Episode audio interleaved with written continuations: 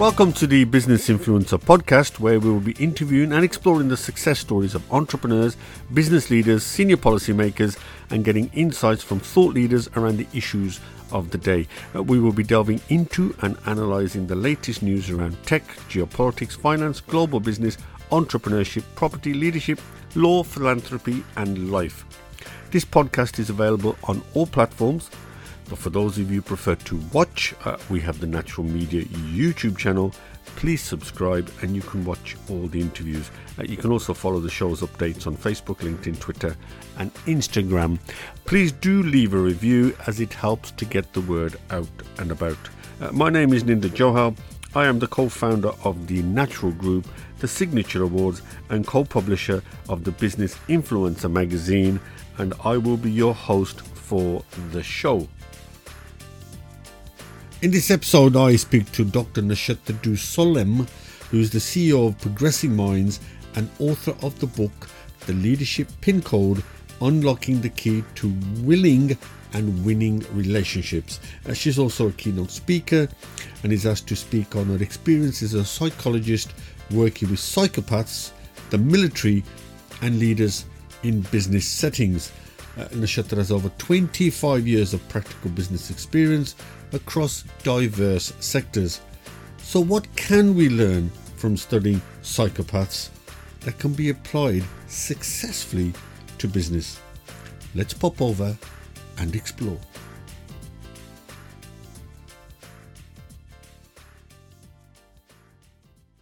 Good afternoon, Nashater. How are you? Hello, Linda. I'm delighted to be with you here. Yes, great. Thanks. How about you? Yeah, my opening comment first was we're in the same continent, and then I realised you're in Norway, so you're a year, uh, an hour ahead. I've I've spoke to a lot of people from America, different parts of America, and of course the UK, but I haven't spoken to them from Scandinavia. Although as as my band, Jonic, that I perform with, we have been to uh, that part neck of the woods. So thank you for joining us. Um, My pleasure. Before before I before I kick off and talk about your fantastic book, leadership pin code. Um, what was interesting was that you and I met, and I, you're going to have to forgive me, I've said this with a few other people, uh, but it's a bit of a difference here. You and I met on Clubhouse. That's right. But, but we had a connection, unlike with some of the others, is that actually we both grew up in the Black Country. You know, the moment I heard your accent on Clubhouse, right. it's funny because, you know, Clubhouse is just a still image. That's and right. I heard your accent and I knew exactly where you were from. And that's when I reached out to you, wasn't it? And I said, yeah. I think we're both from the Black Country, would love to connect with you because it's just a very, for me, a very distinctive accent and takes me straight home.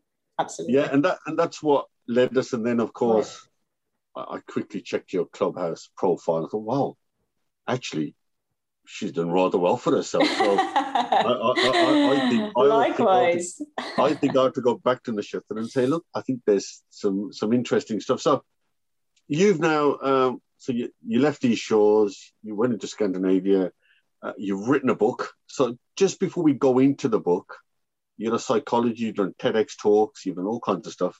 Uh, what led you to the book, and that might help us. That might help you describe what what you were doing that led you to the book.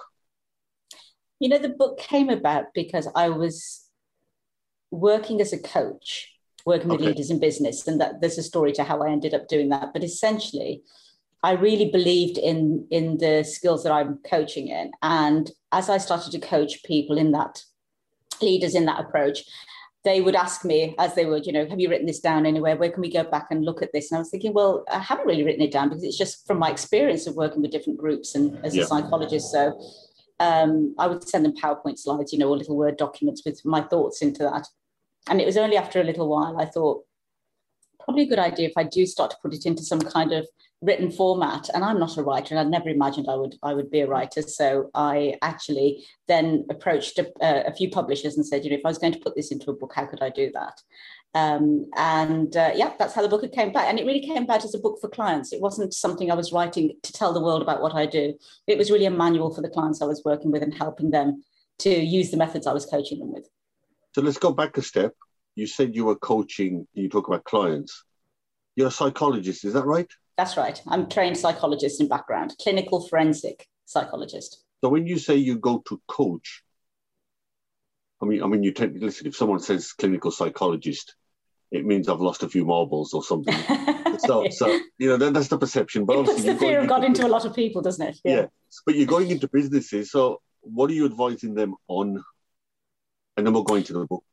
So, you know, a lot of coaching is really about well, coaching is about helping people achieve the goals that they have, or helping them to identify those goals, and then using skills to to be able to help them to get there.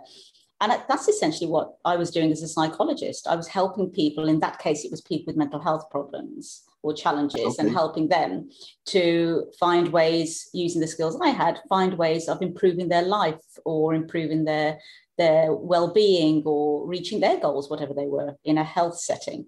And now I was using those same skills, connecting with people, building trust, you know, establishing rapport and helping them to achieve their goals in a business setting. So I, I use a lot of the psychology that I've I've learned in other settings now in coaching. So there's a huge overlap for me in those skills. Okay, so now to the book, and it's called the Leadership Pin Code, and we'll go into the pin in a few minutes as well.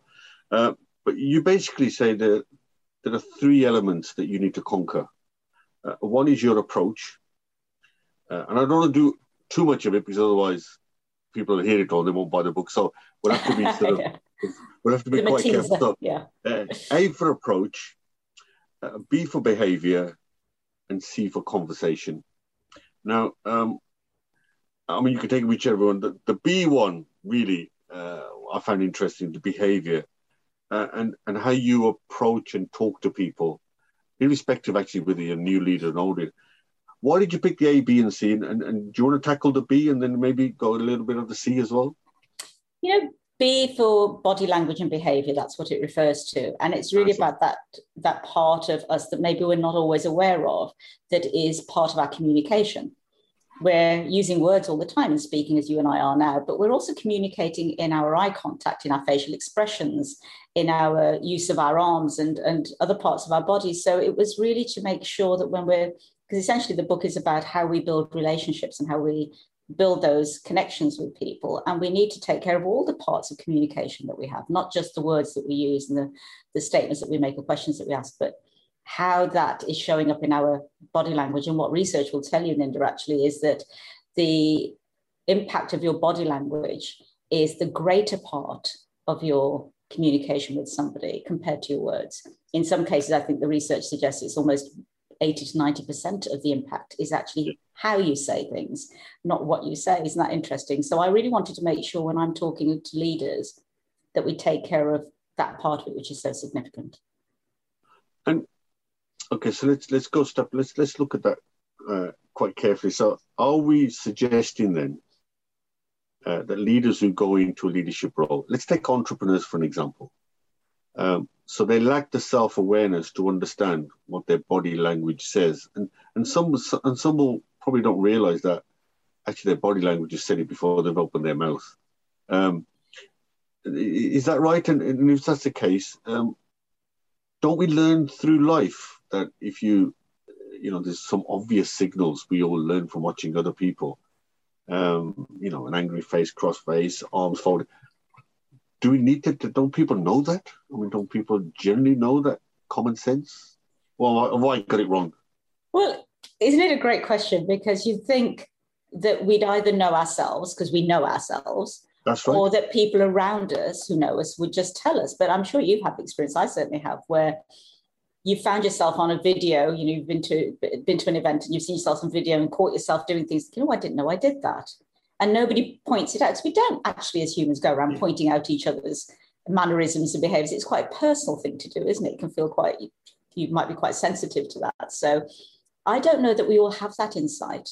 And actually the more and more i've worked with leaders it's just reminded me that it's human nature not to know ourselves 100% well there are things that we do that we don't know we do and people around us are perhaps going to be kind enough not to point all of them out all the time. That would make us a little bit neurotic, wouldn't it? So I don't know that we do know all of those things. And I think in a business setting, which is what I, I wrote the book for, it's really important when you're trying to communicate with people to get them to, to perform that you're aware of that. You're aware of some of the things that, you know, maybe you're not, maybe making the message that you're trying to communicate more effective or maybe getting in your way that could be helpful for you to know. So that's what I was trying to work on and point out. let me let me pick something you said. Um, just picking that up because you're talking about body language and and how you come across.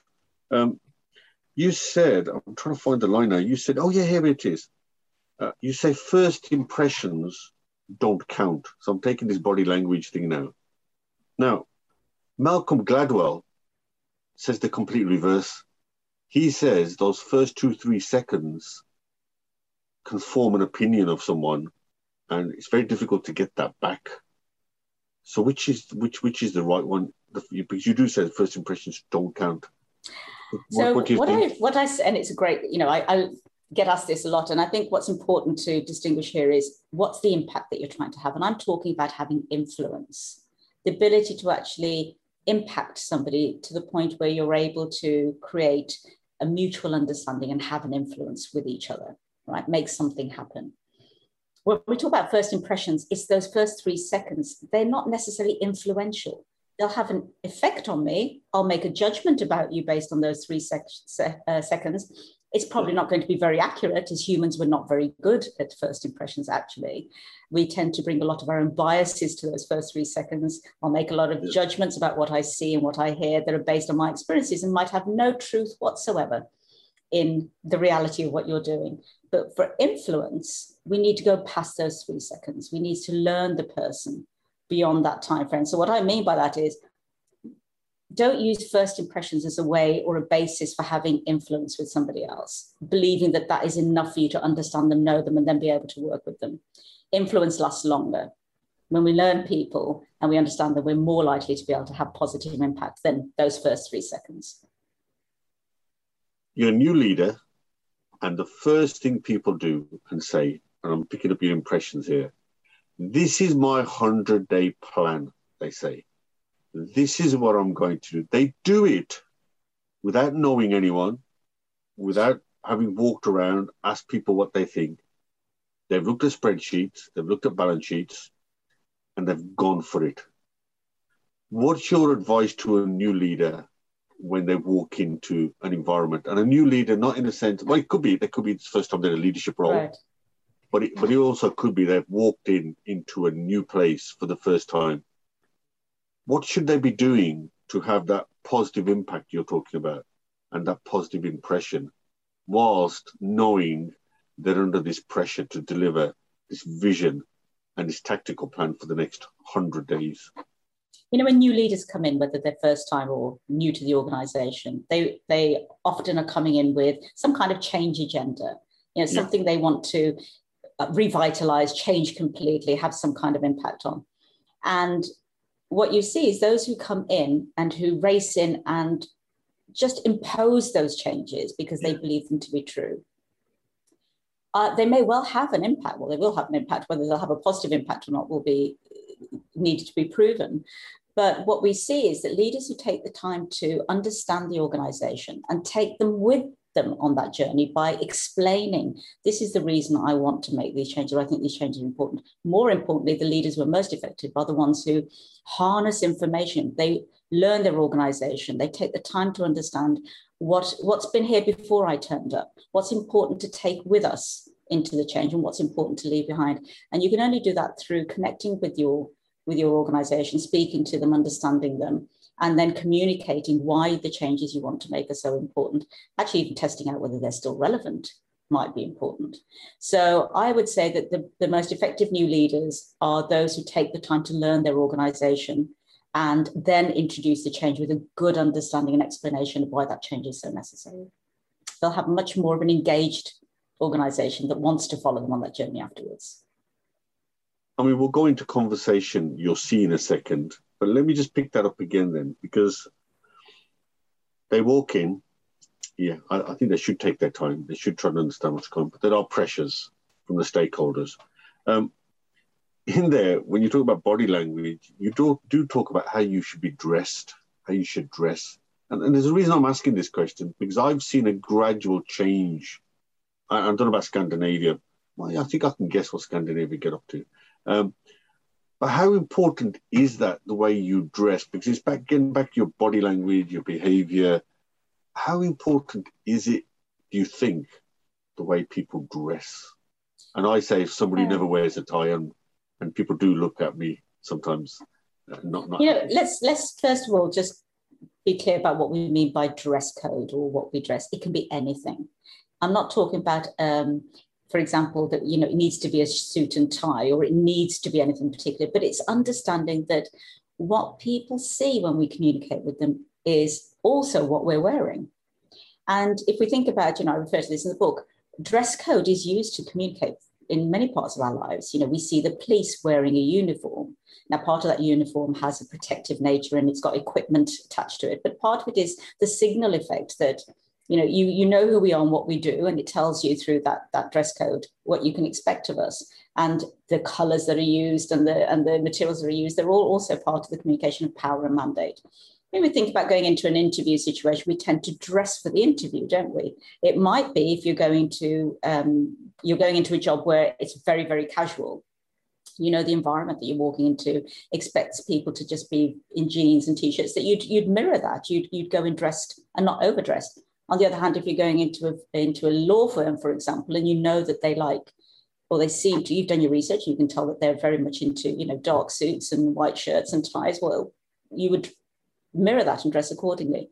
So, my message really is think about the impact that you want to have and think about whether it's helpful or not helpful to try and mirror in your dress code the impact that you want to have. So turning up to an interview, for example, you know, where you know your interview panel are all going to be very, very suited and formal, and it's a very conservative environment, it's probably a good idea to, to think about how that's going to show up for you in the way that you dress and not turn up in your evening clothes where you'd be going for a glass of wine with your, you know, with your friends and and you know, very, you know, evening and casual, for example. So it's just to be very conscious. To your question, I think it's very important. I think people would like it not to be. I certainly get a lot of pushback from people saying, you know, it shouldn't matter. I should be able to be exactly the way mm. I hmm. want to be. And I say, yes, I agree with you. Human nature will also tell you that people will interpret the way you communicate through the way you dress. And people do. We use dress code to express ourselves. Some people love to be, you know, very uh, colorful and radically different to, the, to their norm where they live, and other people like to blend in. We're trying to communicate something either way. So how you dress does indicate your behavior. It will. It will. I don't know if it indicates your behavior, but how you dress will be a part of the behavior that you're communicating with. Yeah. Yeah. Got it. Uh, moving on to conversation, this is interesting. Um, so tell us a bit about the conversation, then I've got a, a, couple of questions to ask you around. So what did you mean by we've gone into behavior, uh, body language, and how you dress, and sort of all. So, what do you mean by conversation? Because this, I think, is really huge. It's, so, the ABC, your approach, which is how you you prepare your mindset or the research that you do with people is the, the, the biggest part of getting prepared for a conversation that you're going to have with somebody. That's right. And then I talk about the body language that will be the non-verbal part of that, the things you maybe need to be aware of that will add to your message. And when we get to the C, which is the conversation, that's really the words you're going to use. And we know the power of words, right? We know, for example, that you know asking uh, very direct, blunt questions might create defensiveness in some people. We talk a lot in coaching about using open questions that help people to share more and feel more comfortable and give you more data. So the C is really the art of questioning and responses and timing that I learned as a psychologist, building rapport with some very difficult and challenging people very much the toolkit that I was uh, was trained in is what I'm sharing in the ABC, and conversation is a part of that. So I share with in my with my audience in the book some of the questioning types and techniques I was trained in that can help you connect and build trust, give you more information, help you to go deeper with the person that you're trying to build a rapport with. So, would you say um, that you've now picked up the approach? Let's just pick that up. So, most things that go wrong are the lack of planning before you have a conversation. Is that right? I so would you say haven't so. you haven't planned for that conversation because you haven't planned for it. You haven't worked out the outcomes, and because you haven't planned for it, you haven't thought about what the other person thinks. And because you haven't planned for it, you haven't planned for a set of scenarios that might come at the end and know how to prepare for them. Right. Is that about right? Is that, is that about, about right? right?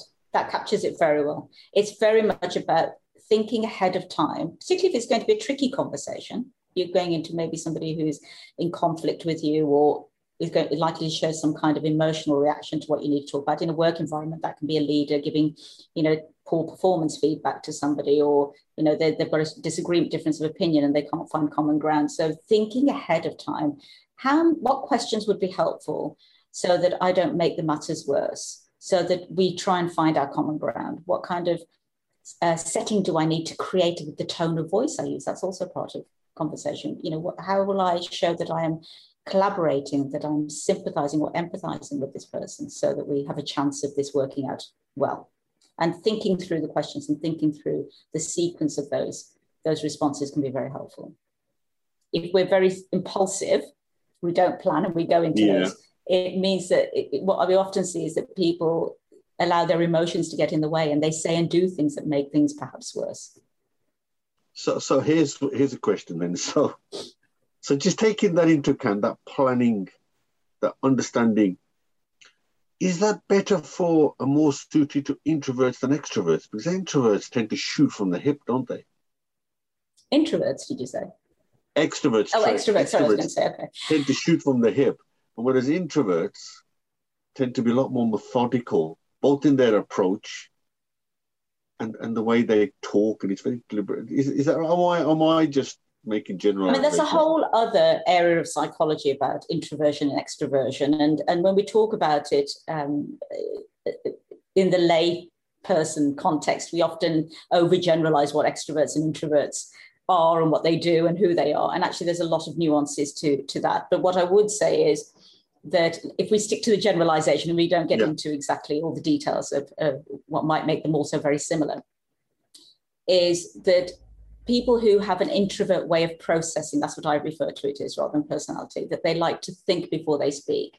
They like yeah. to take in information and think about it before they come with a response, are more likely then to do that careful planning before they respond than perhaps somebody who who processes in an extrovert way, meaning they get information and the first thing they want to do is discuss it with somebody else, want to share that thought out loud because they do their sense making with other people, whereas the introvert processors prefer to do okay. that, that work themselves before they share.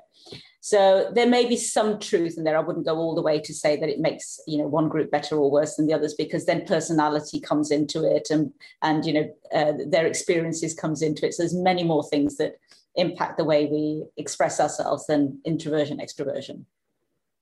The reason why I asked that question around leadership is people judge it in those stark terms. They, they tend do. to think as a leader, yeah. we need somebody outlandish, somebody really on the front foot, somebody goes for it. But unfortunately, the, the, the problem is they're not going to have that approach we you suggesting in the book, which is a lot of planning and getting yourself ready. And and and and, and when you know we have a recession or when there's a real big, big uh, problem around business, and people start to look, well, who's in charge? And when they look at the extroverts, they say, well, you know, that's the problem. We should have had introverts in. Um, so it, it's just, inter- and, and the reason I ask that question is because some people try to change their very being because they think the trend is for an extrovert. So I'm going to have to act like an extrovert, even though actually I'm a lot more. And, and really, it's it's that really when you look at leadership and appointment, recruitment, and you can see what people are looking for. And politics is very much now driven by personality than competence. So, what we're looking for in leadership, when I think about it from the research and theoretical perspective, and what, what we're seeing in terms of what is effective leadership, there's a lot of research actually to show that people who are, let's say, whatever introvert is, more introverted, are as effective leaders, if not sometimes more effective leaders, than people who are very outgoing or showing more extrovert traits. Now, my view on this is it's much more to do with the individual than these gross generalizations. I've seen very effective, seemingly extrovert leaders do a great job of engaging, building enthusiasm, inspiring, mm-hmm. motivating uh, organizations towards goals and changes. But I've also seen seemingly introverted leaders have that same effect, but through different ways, because it's not just about those parts of who they are. It's how they communicate. It's their it's their passions for what they do. You can have introvert style leaders who are incredibly passionate about they do it what they do but it just shows up differently. But yet they're able to take their audience with them because they are communicating in a way that helps people to understand the importance of it. And extrovert leaders can do the same. So I don't buy into the whole idea that that's enough to decide in your recruitment strategy whether a leader is the right leader or not, that you go with introvert versus extrovert. I think there's far more to it than that. I'll tell you what I've been leading to. It's my next question, which is, I think, the killer question. And I've been leading to it. And what, just what that sort of context is. Now, I was, I was amazed when I saw your TED talk on psychopaths. I thought, good grief. Oh, right. Yeah, yeah. So, so the question then is, um, so you've written about the role of, and this is really interesting, fantasy. Right. Uh, and, and how it plays in leadership. And that's why I wanted to get that context set now. Mm. So we've worked out extroverts, introverts, and planning and behavior and conversation. So now let's look at what plays behind all this is fantasy. Now, we, we hear about crime, premeditated crime, and what drives these people to do what they do. And it's that fantasy they want to, you know. So, so how does it break that down into business? I mean, do leaders have that? And, and are they driven by that? And what does that look like? And can we extrapolate from crime? Absolutely. So let me tell you how I extrapolate yeah.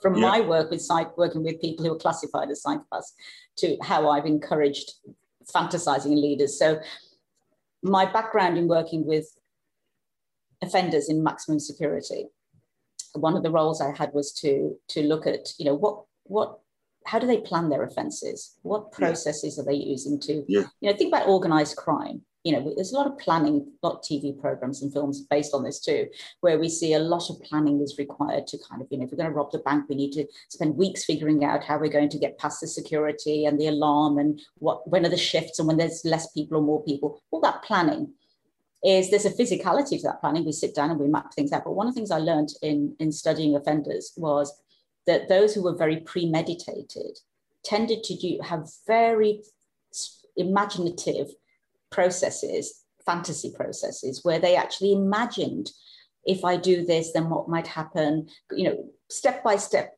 drawing out in a visual way in their minds, a little movie, if you like, of what it is that they wanted to achieve.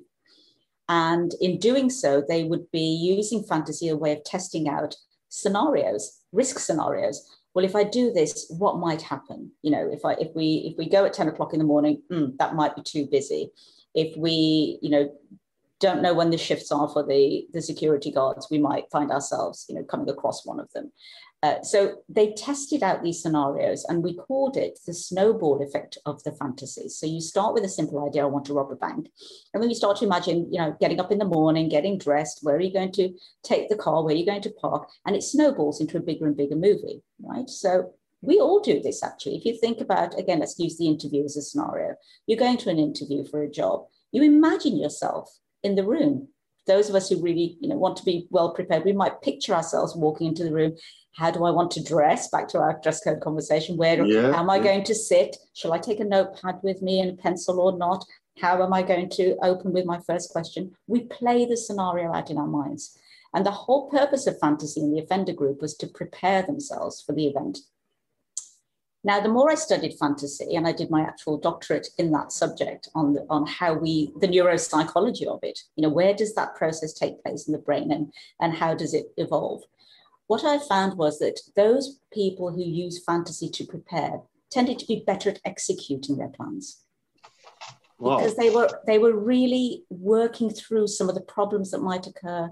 They were able to think about, you know, if then if this, then what? So they were sequencing the event.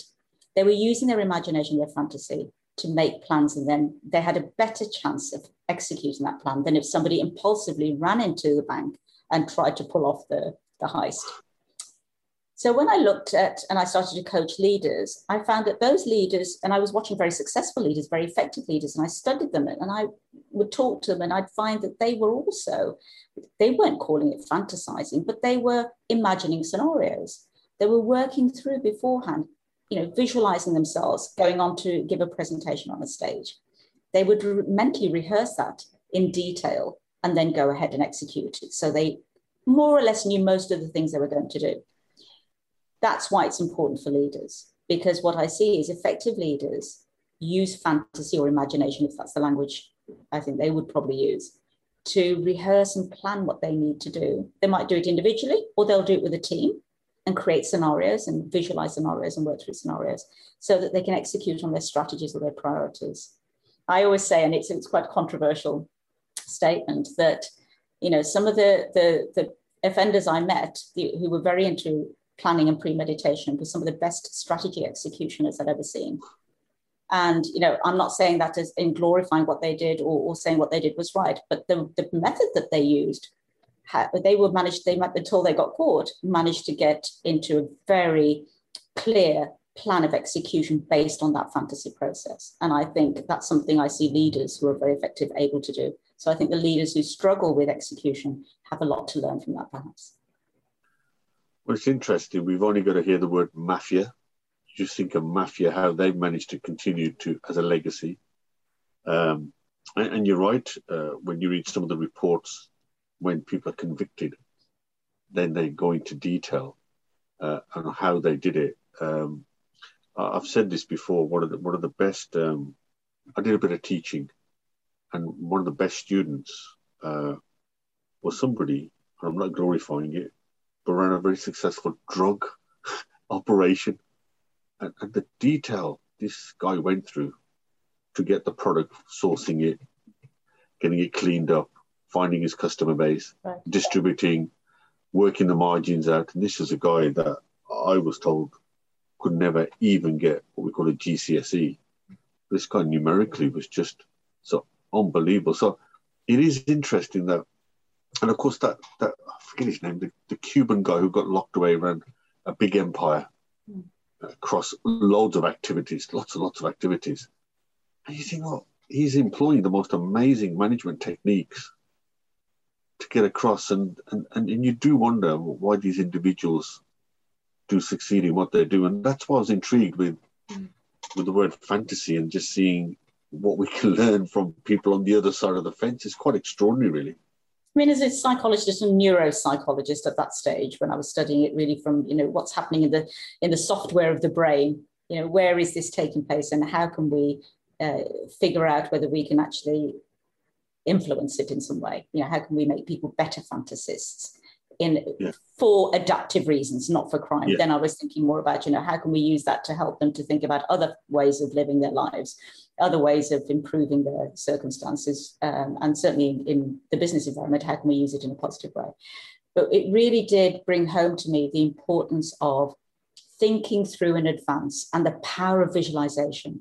Now, Ninder, you've probably come across it. I know I certainly have of people who use meditation who yeah. use visualization in other parts of their lives to think about, you know, goals that they want to achieve. You know, they picture, think of athletes. I work with a top sports team, as you know, at the moment, a national sports team, and the power of visualization in those uh, in those sportsmen is very important visualizing the game in play visualizing the goals taking place visualizing the win as a motivator but also an opportunity to rehearse how they're going to get there super important so fantasy, you know, I'm, I'm really interested in, of course, it was interesting working with offenders and, and seeing how they used it, but I'm really now much more interested in how we use it in everyday life and how high performers like athletes are able to use it to actually be top of their game.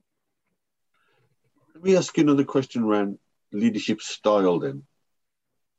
The example you've just given, and I'm thinking of the Cuban drug lord, drug baron, they called him I'm pretty certain. Listen, I don't know, don't, didn't know him at all, but one would think to run the mafia or something like that, you need a very directive style of leadership. You know, boom, boom, we're going to do this, uh, and and of course, if I take football, um, that used to be very directive. So all the coaches were people who could shout, people who would coerce, half time throw bottles around, screaming at people. But of course, football has changed. It's become more of a coach. You don't call them football managers anymore. You call them coaches. Um, and they use a lot more EQ, understand each individual. Um, so, so how do you balance the two? How do you get someone? I mean, if you take, I mean, uh, we all agree that in crime, you take certain bits. In other words, forget the directive, but understand the imaging. Just wondering how you balance that. And, and do you think EQ is now here to stay and directive coaching the way that the mafia works that's now gone and it'll never ever return, or and it can only maybe exist in a legal crime?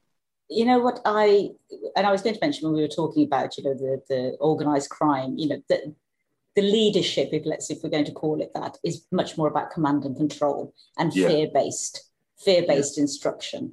That's I right. wouldn't necessarily. I mean, they are leading people. There's no doubt about it, and I'm sure there are willing followers in some parts of those organizations, but a lot of it is based on fear and, and command and control, not leadership as I would consider to be effective leadership.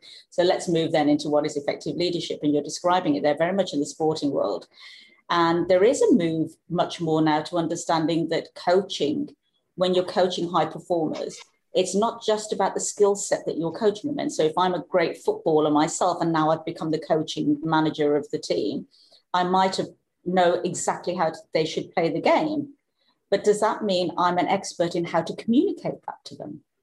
Can I get my message across in that moment in a high pressured environment when you know the game's at its uh, most stressful peak and I've got to shout across because it's you know there's distances involved and there's you know raging adrenaline. How do I get my message across so that the other person can hear it? I think there's been a huge shift over, you know, I, how long in sports, but certainly in business over the last 20 years, a recognition that knowing your trade is only one part of great leadership. And actually, the greater part of leadership is how you communicate. So that's being an expert in your field is not enough. You and that's need, your C, that's your conversation. That's it. That's the C. Well, the B and the C. In fact, yeah. I was coaching um, somebody in sports not so long ago, and we were talking very much about it's not just racing in to speak. It's being very aware about how you're communicating that non-verbally, going back to my earlier point. More than 70, 80% of what you're saying is showing up in your facial expressions and your tone of voice.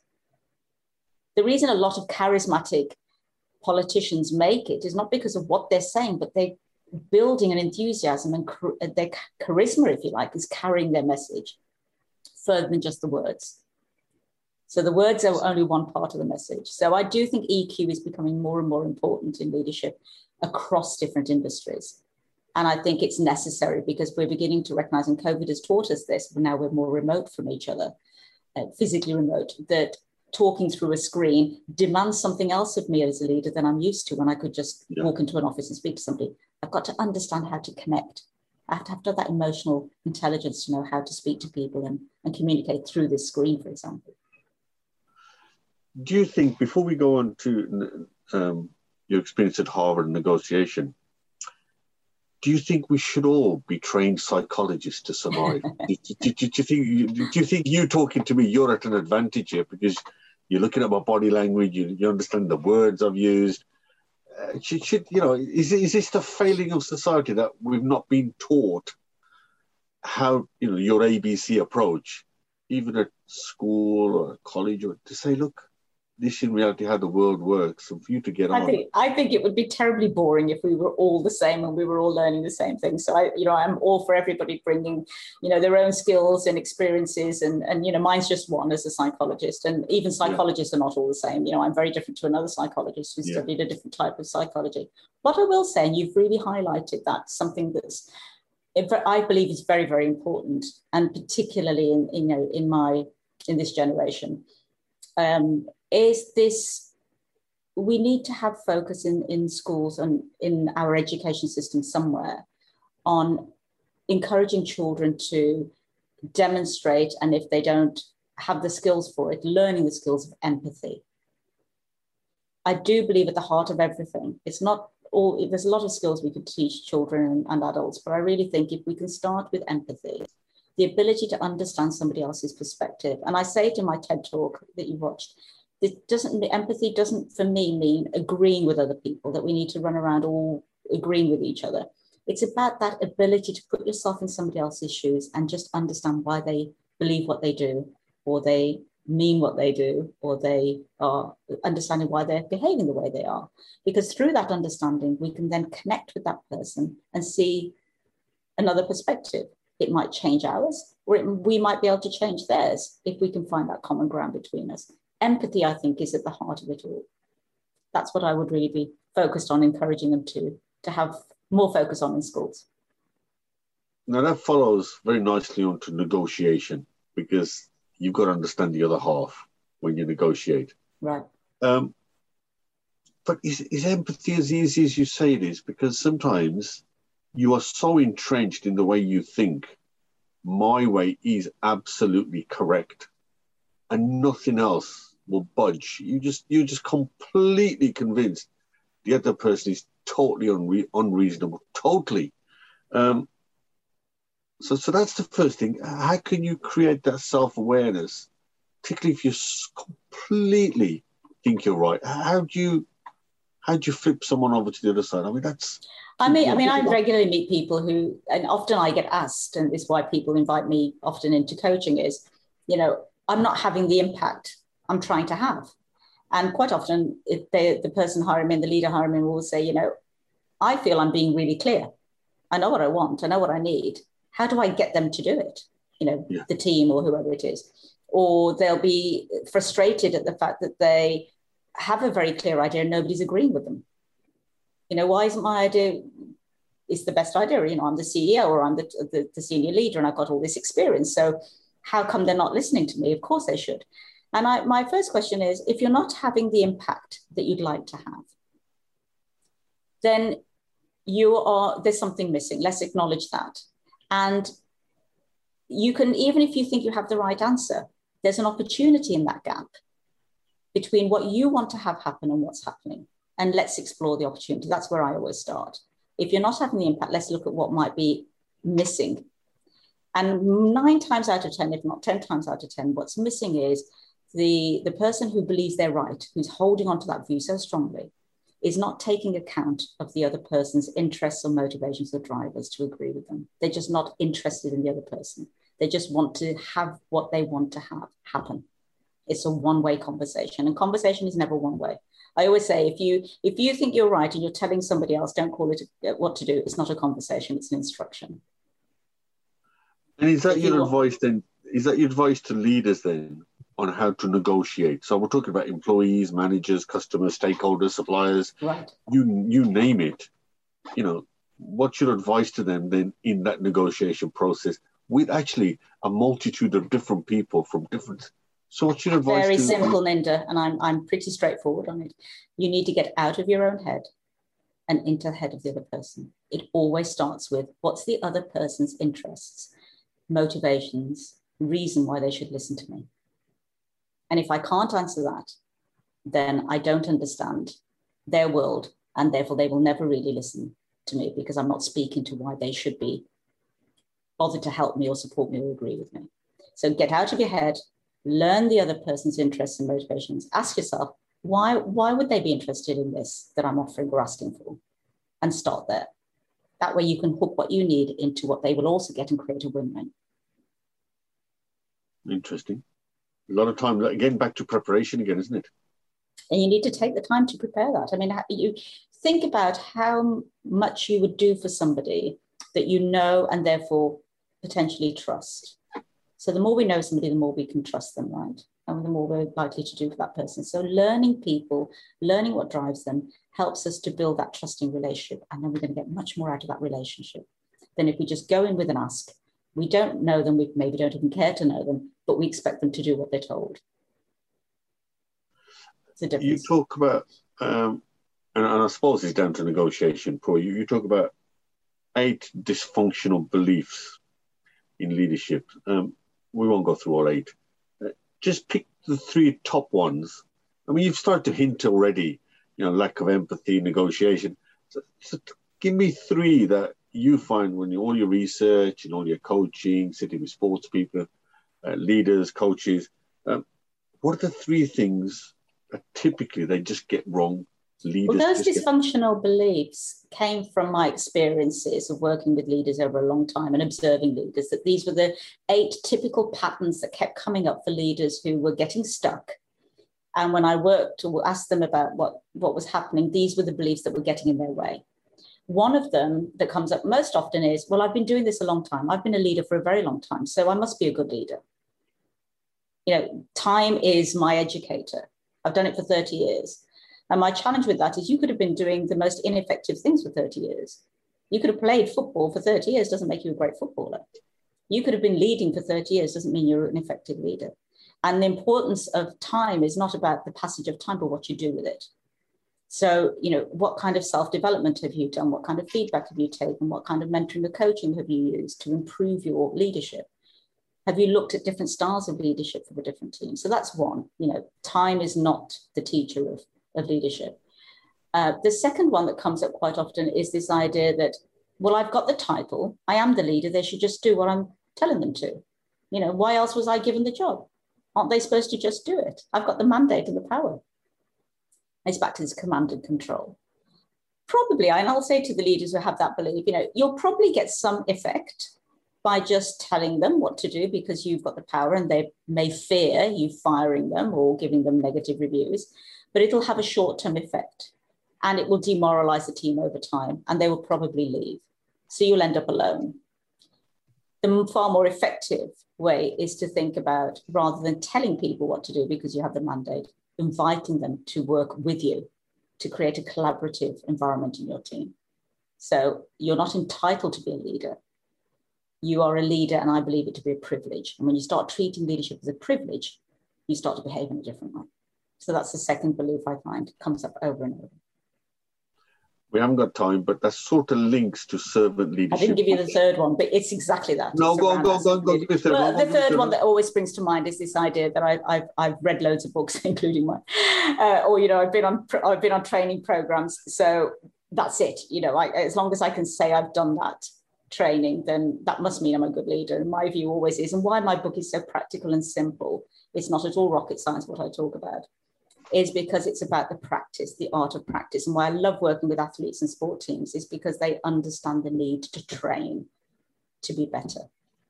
And so I say the same to leaders. You might read the book, you might have attended the program, you're not training those muscles, getting feedback, and then adapting. You're, you're, you're not a better leader just for having attended the course or read the book. Yeah, it's, it's the same as when um, people say I've got all these initials after my name. Right. So so they're pointing to their IQ. Look, look how clever I am. That makes me better qualified IQ as opposed to EQ, um, and and that causes a few problems. A um, couple of things then, uh, uh, and before we wrap up, um, it's been a testing eighteen months, mm. and it's been a testing eighteen months globally for everybody. Uh, no one's exempt from this. People in leadership positions had to really adapt very quickly. Right. Uh, they couldn't use the body language, the B.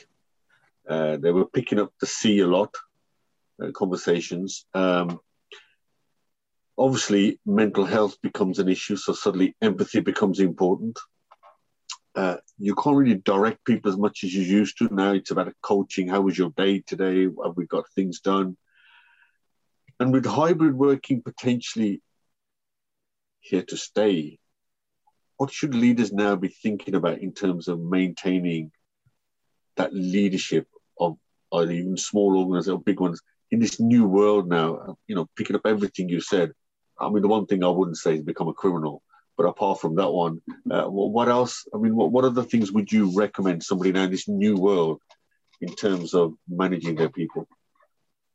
You know, it's it's been a really tough period, and I've worked with a lot of leaders who have been trying to manage all of those challenges you describe, working remotely, parts of the team here, part elsewhere, working through the screen. You know, people being very stressed and unwell physically and mentally unwell, and, and them having to learn skills for how you work with people who are showing very different types of stress than we've seen before.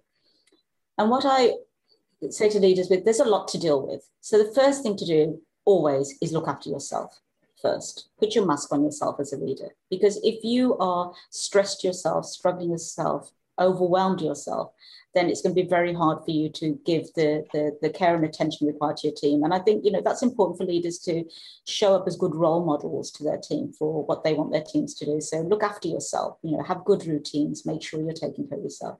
And then when it comes to leading your organization, I think what it's really asking of us now post COVID or, or in the transition to whatever the new world order is going to be is it's not enough to know the job and to know the business and expect people to perform even if they were so before. Now we really need to reach out and connect at a very human level and that means learning your people. So if i ask them to do anything, I always say to leaders, if you only can tell me who your people are by the tasks that they do or the titles that they have, you don't know them. Get to know your people. I want you to know them so that you can actually take care of all of what they bring to work, which is, you know, stresses that might be going on at home with their partners or with their children or other aspects of their lives. We don't need to know everything, but we need to have empathy for the fact that the person turning up to work is more than their task and their title. So show some interest in the rest of their lives and, and what they bring into work apart from just that. Very quick nuance. I was going to ask you this question, but I'm going to now. You can get, though, as a leader, too close yeah. to your people, so that it becomes difficult to have that com- that awkward conversation. You can, mm. can't you? And it's Absolutely. just finding that finding that balance. Yeah. yeah. And I would say, you know, in that respect, it's about being open enough to show interest. You know, how are you? How was your weekend? How are the family? And letting the other person lead you to how deep they want to go, how much they want you to know. What we find is if you have developed a trusting relationship you know you're the kind of leader where you are consistent and reliable and and visible and present and you have an engaged way of working then people will want to share what's going on with their lives with you. You won't have to go deep. You won't have to pull. It will come to you. People will want to come and tell you you know do you mind? I've had a really tough day uh, at home yesterday and, and it's it's impacted the way i work today so build trust build empathy have compassion as a leader and it will follow A couple of the observations some entrepreneurs have said to me during COVID. One was he said um, he became a psychotherapist, psychologist rather. Right. And he said, I was dealing more with people's home problems because they were pouring it out. So mm-hmm. he said it was something he'd never done before and he had to adapt. Uh, the second example I had was um, in the UK, we had a system of furlough. Yeah. Uh, and he said choosing who to put on furlough, how to react from the ones who were put on furlough thinking we're not this important, then putting people who weren't on furlough into work saying, I'm working 19 hours while Mr. X and Mr. B are sitting at home, sitting in the garden. Mm. And they said, finding those two extremes and somehow maintaining that team, they said was very, very challenging because you didn't know how people would spin to being either on furlough or not on furlough. And, and, and of course, the other one about being forced to develop an empathetic, EQ based coaching style when they've never had to was a big, huge challenge for them. And they said we were suddenly dealing with things that had nothing to do with the business. You know, it's interesting, Ninder, to, to, to that point, you know, there's so much that we had to learn. I, have seen that same challenge you know how we manage the furloughed people versus those who are working and and we should you know and i've certainly said to, to leaders don't assume that the ones who are furloughed are having a great time they, they probably would have wanted so many of them would have been happy to work and the ones who are working maybe some of them would have had some relief by not having to work so there's a lot you know we need to be very mindful of assumptions that that this this is the way people would like to have it but the other part of it is if we take it all away, all these challenges of learning EQ and, and etc., and bring it down to one thing that we all, most of us, the majority of us have, is empathy. We have it at home with our families, with our loved ones, with our friends when they're in need. And I would say to you, just, just remember that you're showing these same skills in other parts of your life. Just bring them to work. Don't assume that you don't need to show up in the same way at work when somebody's struggling as you would if they were a friend at home. So if you would be showing empathy at home or with a close friend, you can show empathy at work. It doesn't mean you need to be their friend at work. It doesn't mean that you need to go all in and give them a hug. Quite often that's inappropriate. But to show that concern for somebody else in the work environment, for something beyond just the task they do for you or the jobs that they have. It's as human as we can be. You don't need training in it, I would hope. We've run out of time, so I'm going to ask people to buy the book and read something about the ladder of inference, which we just haven't got time. But um, I, have got one last question, really. Um, looking for the next three years, and you don't have to give three, but if you were to give up to three tips now for leaders as your last takeaway and said, right, this is where we are today, and we're sitting in August. My three tips for you, leader, for you to still be where you are in three years' time, you must do the next last next three things. If you stick to these three things, you'll have got you you will have done a good job. What, what were those three things? I know you talk about empathy and things, but what would be those no, three I'm things? going to go straight to my model because my model is all about the the ability to create meaningful connections Yeah. through persuasion, influence, and negotiation. That's PIN, right? Those are the skills we're using to connect with people. And the three things I say that if you do these three things, just to move the needle one percent in these three areas, you will build more meaningful connections that can develop sustainable relationships. And that is to prepare your approach when you're having meetings or conversations or interactions, to be conscious of your body language and your behavior, and to plan the conversation you're going to have. Whether it's at work, whether it's in a, a, a regular business as usual environment or in huge changes and stresses, those three things will be the conduits, will be the enablers of you building the relationships that will help you manage whatever it is you're facing. and it's as simple as that. And it's as simple as ABC, Ninder. Yeah. Well, look, yes, ABC. Look, it's a, it's, it's a great book. It's, a- it's a Thank great you. book. I appreciate you finding Uh, it. it's a pin code, uh, unlocking the key to winning and winning relationships. And you know, nobody can operate on an island. Uh, to get anywhere in life, whether it's business or personal, involves other people, and managing those relationships and making sure they're winning relationship requires preparation, requires meticulous planning, and having a high level of awareness. Is what I think I'm hearing from you. Absolutely. So, so, it's, a, so it's a great book. I bought it on Amazon, so it's freely available on Amazon. Um, well, look, um, it's now three o'clock in the UK, so four o'clock Norway time. That's right. The sun is shining. I'm assuming that's the case there. Hopefully, It's just completely clouded over with rain and, Oh. and grayness. I won't even show you, but it's quite the opposite. So, uh, Nice. yeah, we're heading into the weekend with a bit of rain. it's not very often I get a chance to say our weather. no. of course, you would know that having come from the UK. Well, look, have a great weekend. Thanks for sparing the time.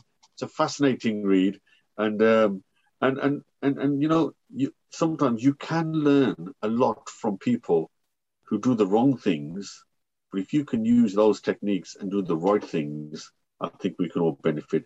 Thank you very much, Loved our uh, conversation, and great to speak to you. Thank you so much for having me. and and, and have a great weekend. You too. Have a great weekend. See you. Bye-bye.